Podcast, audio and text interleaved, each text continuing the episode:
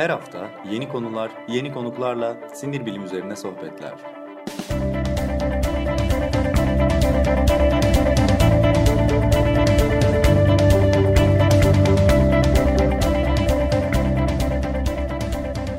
Neuroblog Podcast başlıyor.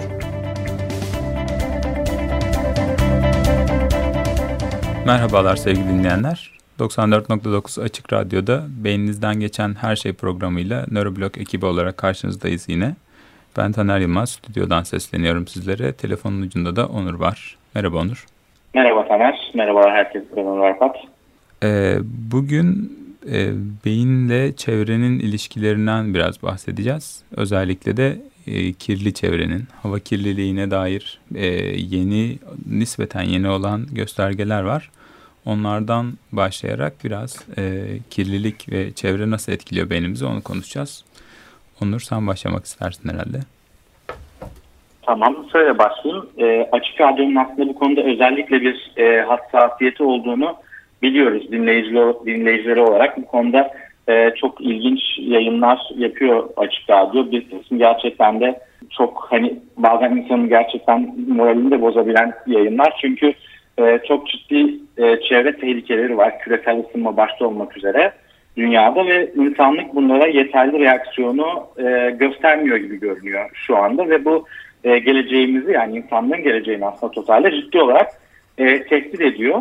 E, bu tabii sadece şey gibi görünüyor hep yani işte küresel ısınma gibi e, şeyler ön plana çıkıyor. İşte sanki böyle işte tamam e, buzullar eriyecek, işte bazı yerlerde sular yükselecek, şehirler su altında kalacak vesaire gibi görünüyor ama e, onun dışında aslında çevrenin daha geniş anlamda bizim sinir sistemimiz ve sinir sistemindeki hastalıklar üzerinde çok büyük etkileri var ve bunlar genellikle göz ardı ediliyor. Ama son dönemde yapılan çalışmalar nörolojik ve psikiyatrik hastalıklarda çevresel değişikliklerin önemini e, çok ciddi bir şekilde art, yani arttığını gösteriyor. Biz şimdi her zaman şey deniyor mesela işte örneğin e, ne, neden bahsediliyor? İşte giderek e, artan ulaşım olanakları nedeniyle, otomobilleşme nedeniyle mesela insanların fiziksel aktivitelerinin azaldığı bahsediliyor ve insanlar e, dışarıya işte çıkın, yürüyün, bisiklet sürün, koşun gibi teşvik ediliyor mesela işte Sağlık Bakanlıkları tarafından bütün dünyada ya da başka kuruluşlar tarafından.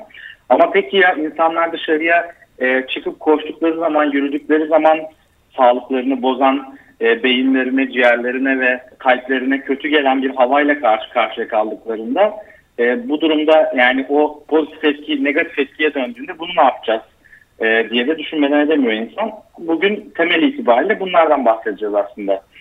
Yani hem küresel iklim değişikliğinin getirdiği bir takım e, beynimize yükler var. Sadece psikolojik değil, aynı zamanda nörolojik ve psikiyatrik. Bir de e, tabii ki hava kirliliğinin de getirdiği bir takım yükler var. Bunlardan bahsedeceğiz genel olarak.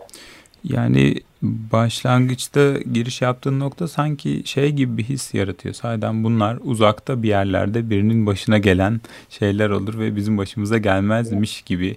E, bu duygu herhalde yaygın bir şey olsa gerek. E, Birçok e, kötü durumda insanın böyle bir yatsıma eğilimi oluyor.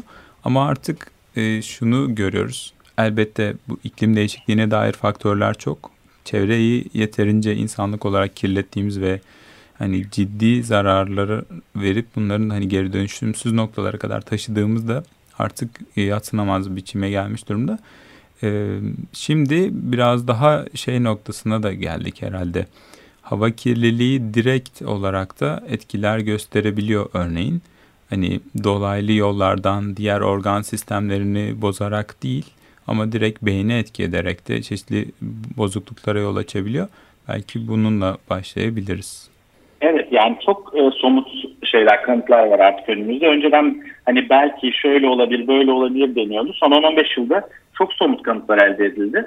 Hani biz zaten hava kirliliğinin e, genel olarak akciğerlere ve kalbe verdiği zararı biliyoruz. İşte astımı tetikleyebiliyor, nefes alıp vermeyi zorlaştırıyor, akciğer kanseri riskini arttırıyor hatta kirliliği. E, son dönemde işte bu nörolojik e, kısmı biraz daha çalışıldı.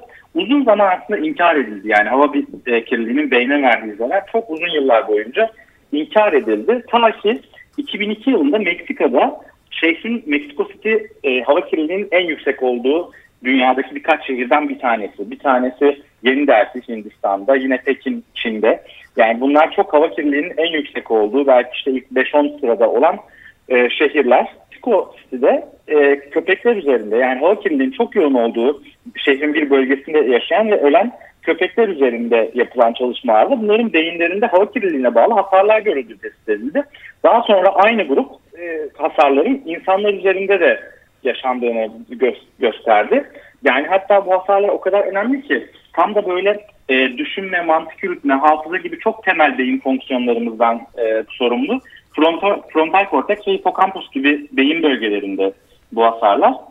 Ve e, yıllar içerisinde işte 2000, 2002'den başlayalım 2019'a geldik artık 17 yıl içerisinde yapılan çalışmalar gösterdi ki e, hava kirliliğinin yüksek olduğu bölgelerde yaşayan insanlar e, Alzheimer ve demans görülme riski açısından da çok tehlikeli. Hatta bu riskin temiz bölgelerde yaşayanlara göre iki katına kadar çıktığı gösterildi. Yani bu gerçekten korkunç bir şey. Çok az faktör demansı Alzheimer riskini iki katına kadar çıkarabiliyor. Hava kirliliği bunlardan bir tanesi ve hiç aslında adı bile geçmiyor genellikle. Hani konuşulduğu zaman yani demansla ilgili ya da işte e, nörolojik sorunlarla ilgili e, konuşulduğu zaman en büyük sıkıntı da burada tabii hava kirliliği derken hava kirliliği çok böyle hani genel bir kavram ama özellikle işte arabaların egzozlarından çıkan veya fabrika bacalarından çıkan hı hı. E, çok küçük partiküller, partiküller yani bunlar işte 2, PM 2,5 diye geçiyor. Yani taş telinin kalın, kalınlığının 30'da bir kalınlığında ultra küçük partiküller bunlar. Özellikle bunların solumayla alınarak e, akciğerden beyne kadar gittikleri ve kan beyin bariyerini aşarak beynimize vardıkları ve bu yolla beynimize zarar verdikleri düşünülüyor ve e, bu şekilde e, beynimizde çok çeşitli yol açtığını ve demans riskini iki katına kadar çıkardığını gösteriyor. E, bu tabii ki çok şey. Tabii biz şeyden bahsettik yani işte Yeni Delhi, Meksiko City, işte e, hmm. yok e, Pekin falan. Yine uzaktaki yerler. Uzaklardaymış gibi. Evet çok uzaklardaymış gibi yine. Halbuki öyle değil. Daha birkaç gün önce yayınlanan bir çalışma Avrupa'nın en kötü ikinci trafiğinin e, İstanbul'da olduğunu ve e, trafiğe bağlı hava kirliliğinin İstanbul'da Avrupa'nın en yüksek seviyelerinden bir tanesinde olduğunu gösterdi. E, şey çok e, tehlike çok yakınlarda yani. Özellikle de e, otoban kenarında falan oturuyorsanız çok çok ciddi bir tehlike var. Ee, bir ara bu şeylerle egzoz emisyon değerleriyle oynandığına dair sansasyonel haberler çıktı. İki yıl oldu galiba değil mi? Birazcık daha fazla evet, oldu. Evet iki üç yıl oldu. Ee, büyük otomobil devlerinden. E, ve sonrasında ben şu kısmına dair bir şeyler hatırlamıyorum. Belki benim dikkatimden kaçmış olabilir tabii bunu bir özre sığınarak da söylüyorum ama Türkiye'de bununla ilgili herhangi bir aksiyon hatırlamıyorum. Arabalar geri çekilmedi, bir değişiklik olmadı, bir şey yapılmadı falan gibi bir şey sende başka bir bilgi var mı mesela bu konuya dair? Valla Türkiye'de bilmiyorum ne olduğunu. Ben Almanya'da yaşıyorum ve tesadüfen benim arabam da bu işte bu, e, bir firmanın ismini tabii anmayalım şimdi bir firmanın e, bir egzoz skandalı oldu. Egzoz skandalı da şuydu. E, kendi araçlarını sanki çevreye daha e, az zararlı gibi göstermek için o firma e, bir uygulamada bir bilgisayar programında bir trik yapmıştı ve o trikle birlikte sanki e, daha çevreye az zararlı gibi göstermişti arabalarını. Oysa bunun böyle olmadığı ortaya çıkmıştı. E, arabamı geri çağırdılar benim. E, hmm. Sonra onlar işte bir takım şeyler e, başka bir program yüklediler. O şeyli e, ne denir e, artık trik yaptıkları numaralı programı değiştirdiler ve daha düzgün program koydular ve işte onun karşılığı olarak da işte bir şey bu ücreti bedava yaptılar. Ee, Türkiye'de ne oldu bilmiyorum açıkçası. Ama tabii otomotiv endüstrisi çok güçlü.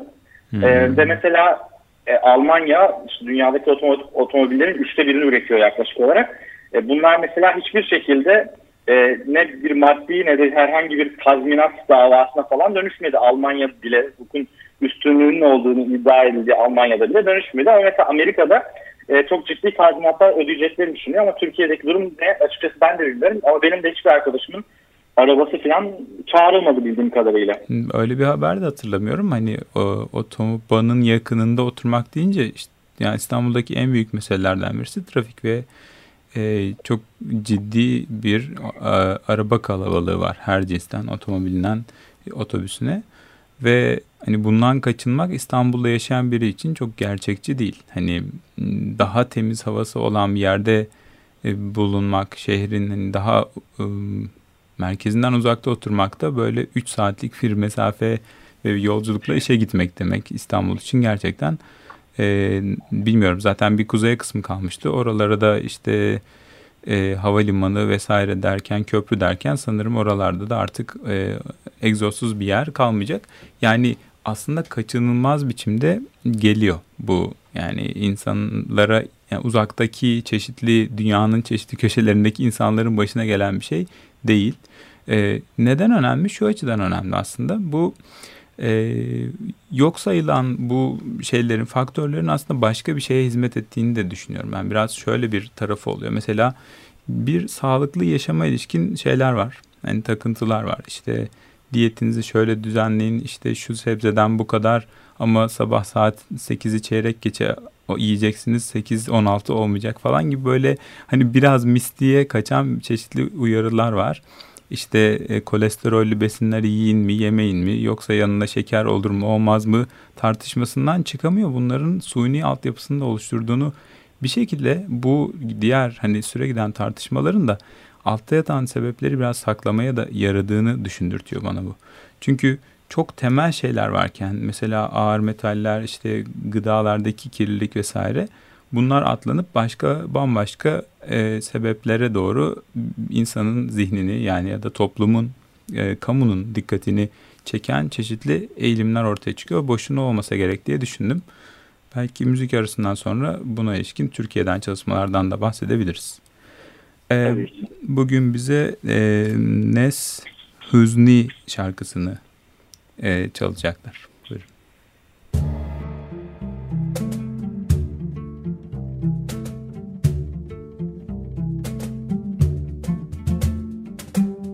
Merhabalar tekrar 94.9 Açık Radyo'da beyninizden geçen her şeyle karşınızdayız. Bugün beyninizden geçemeyip beyninizde kalan kirliliklerden bahsediyoruz.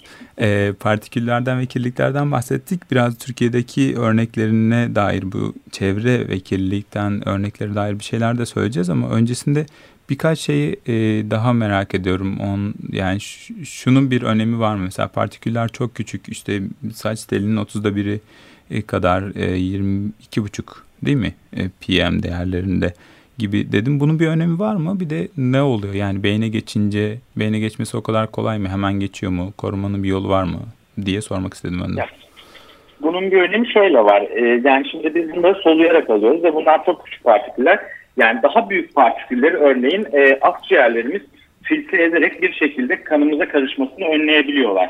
Ya da bir takım partiküller diyelim ki akciğerden geçiyorlar e, kanla birlikte beyne geliyorlar. Ama beyinde kan beyin bariyeri dediğimiz başka bir bariyer var ve işte bu da bu bariyer sayesinde o hani bazı parçaların beyne gitmesi önlenebiliyor. Ama bu hani iki buçuk mikrometreden yani saç telimizin kalınlığının 30'da birinden de küçük partiküller e, bu kan beyin bariyerini de rahatlıkla aşabili aşabiliyorlar ve aynı oksijen gibi beynimize giriş yapıyorlar ve e, beyin dolaşımına katılıyorlar şeyde tabii daha zaman içinde kan beyin bariyerini bozuyor e, partiküller. Hı hı. E, aynı zamanda bu beyine ulaştığı zaman beyinde bağışıklık sisteminde e, uyararak beyine ve diğer organlara zarar verdiği düşünülüyor Biraz partiküllerin. yabancı cisim de, etkisi gibi yani. Sanki orada bir evet, yabancı, yabancı bir şey var da.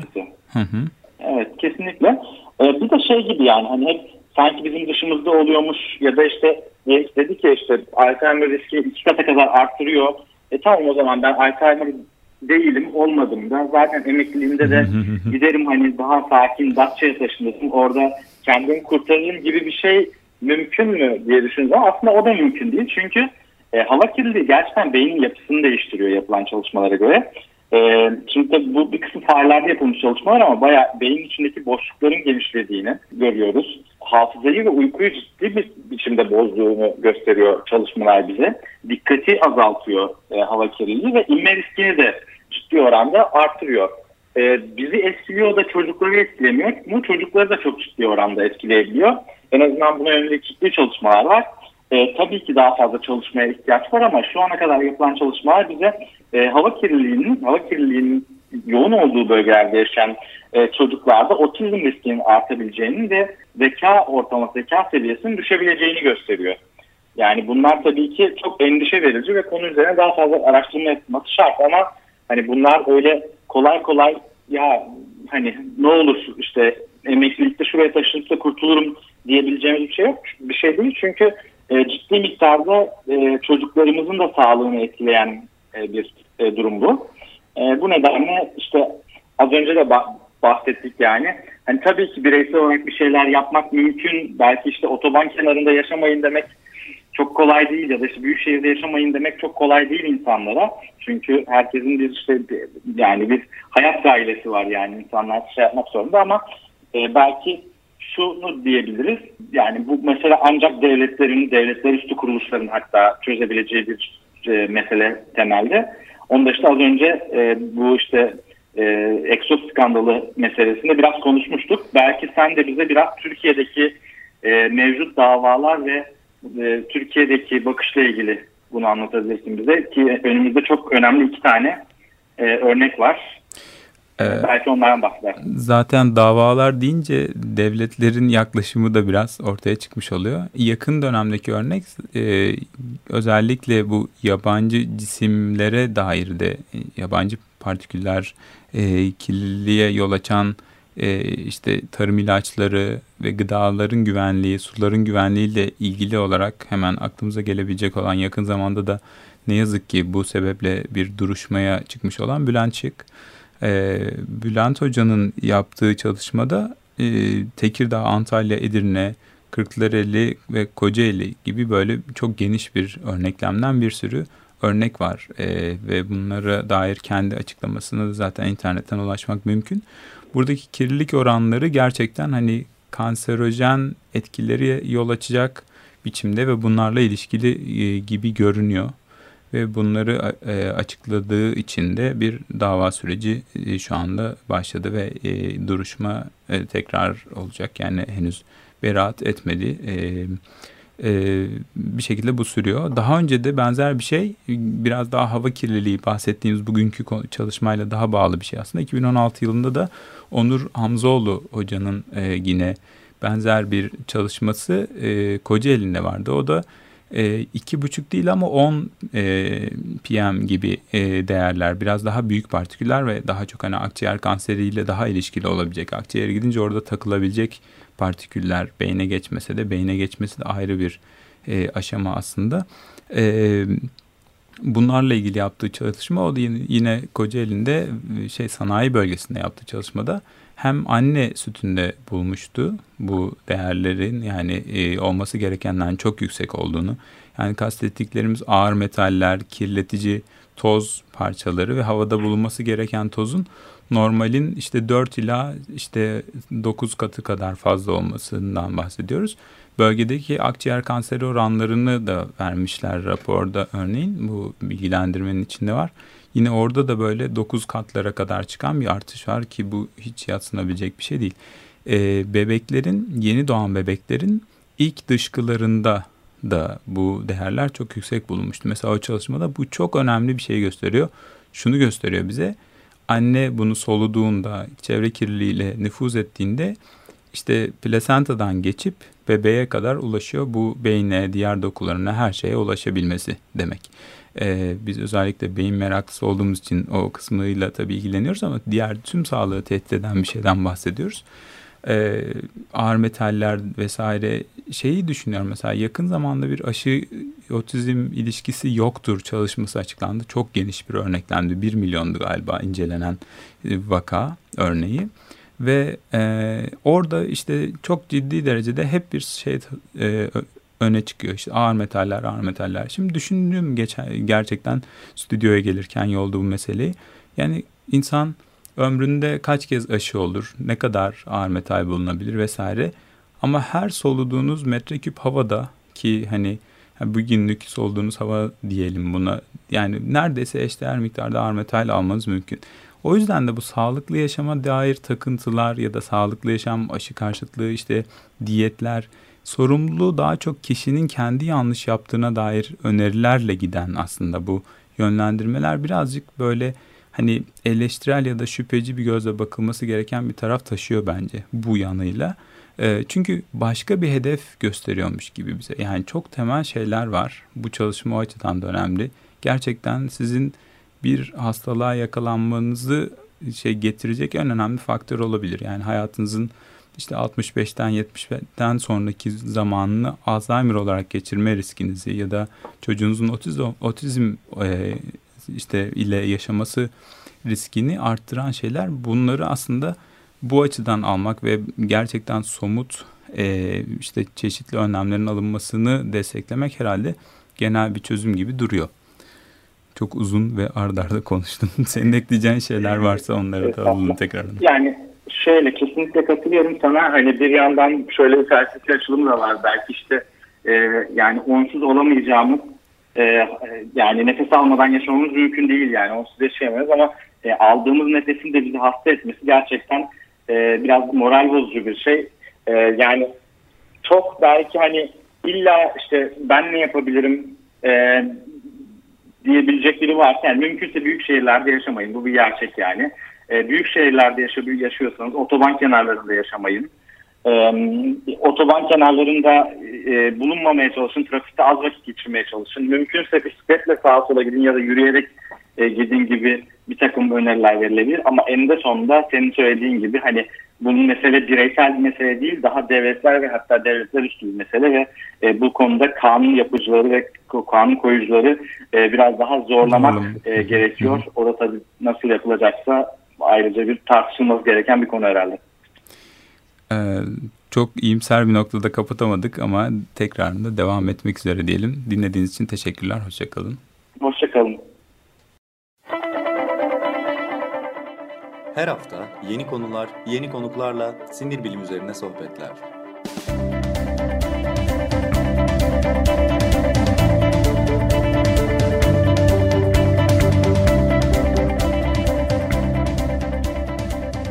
Neuroblog Podcast sona erdi.